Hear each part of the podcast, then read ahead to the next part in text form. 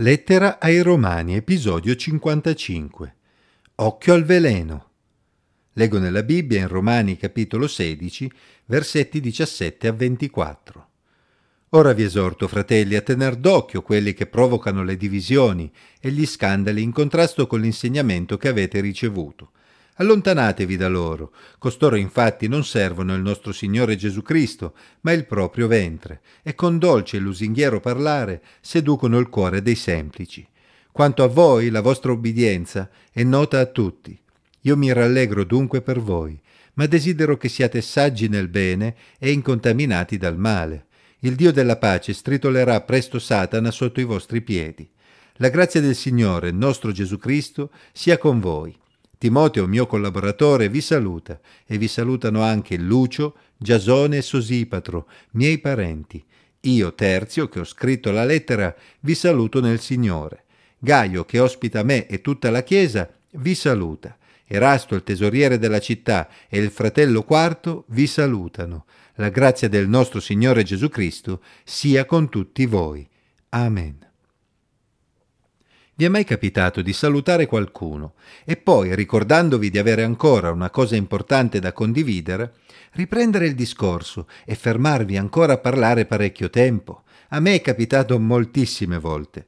L'apostolo Paolo era ormai avviato verso la conclusione della lettera e, come abbiamo visto nel brano precedente, aveva già esteso i suoi saluti a tutti i credenti di Roma che stavano faticando per il Signore. Ma nel brano appena letto, prima di concludere con i saluti da parte di alcuni suoi collaboratori, tra cui anche il noto Timoteo e Terzio, che aveva scritto la lettera sotto dettatura di Paolo, egli sente il bisogno di dedicare poche righe ad un tema che gli stava molto a cuore.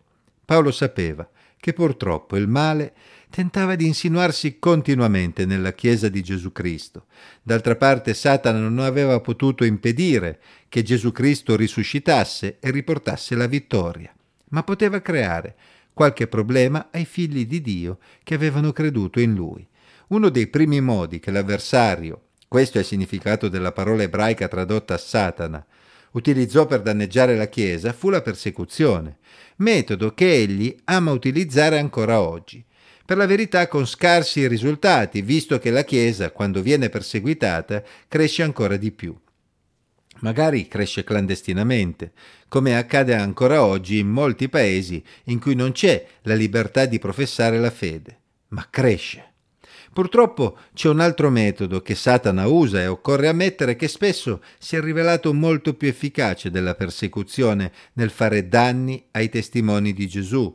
Già nel primo secolo, infatti, come emerge dalle parole di Paolo, il diavolo creava problemi nella comunità cristiana attraverso diatribe interne alla comunità, spesso causate non da fratelli genuini, ma da infiltrati che provocavano divisioni e scandali in contrasto con l'insegnamento apostolico. Come ho detto, le divisioni e gli scandali sono più pericolosi per la vita della Chiesa rispetto alla persecuzione più efferata.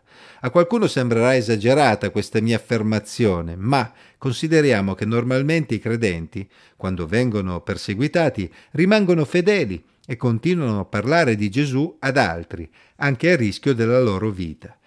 In quella situazione normalmente non c'è spazio per i falsi fratelli e le false sorelle, perché nessuno che non abbia davvero ricevuto Cristo nella propria vita sarebbe pronto a morire per il Vangelo. Si tratta quindi di una Chiesa più forte e sana. Cosa accade invece nella Chiesa quando ci sono scandali e divisioni?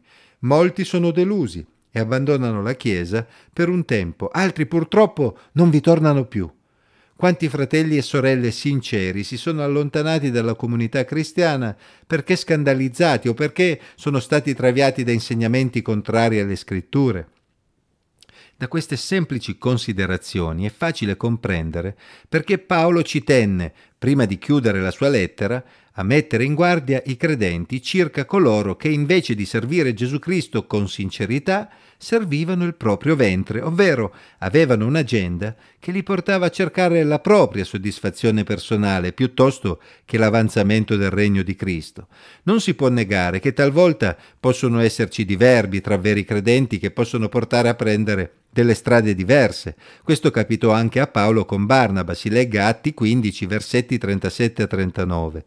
Ma non ci fu alcuno scandalo, anzi, in quel caso ciò che accadde è che entrambe le parti continuarono a lavorare per il Signore portando frutto.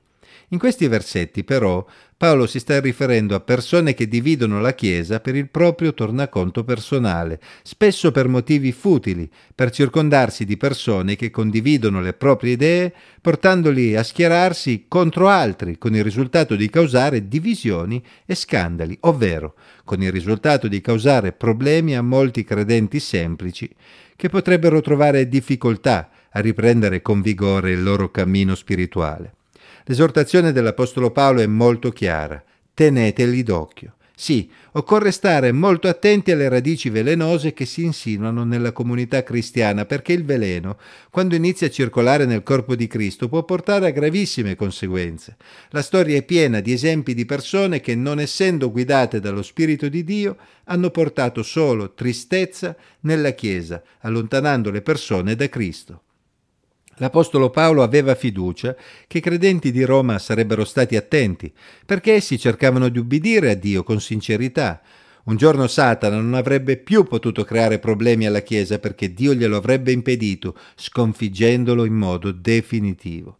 Nel frattempo, vigilando, nell'attesa del ritorno di Cristo, Paolo si aspettava che essi si sarebbero mantenuti saggi nel bene e incontaminati dal male. E noi, credenti del ventunesimo secolo, stiamo vigilando? Stiamo perseguendo il bene con saggezza e ci stiamo mantenendo incontaminati dal male? Oppure stiamo permettendo al veleno di insinuarsi tra noi, con il risultato di allontanare le persone da Gesù Cristo invece di avvicinarle a Lui? Ognuno risponda sinceramente a queste domande e si comporti di conseguenza. Se necessario, cambiamo oggi il nostro modo di agire.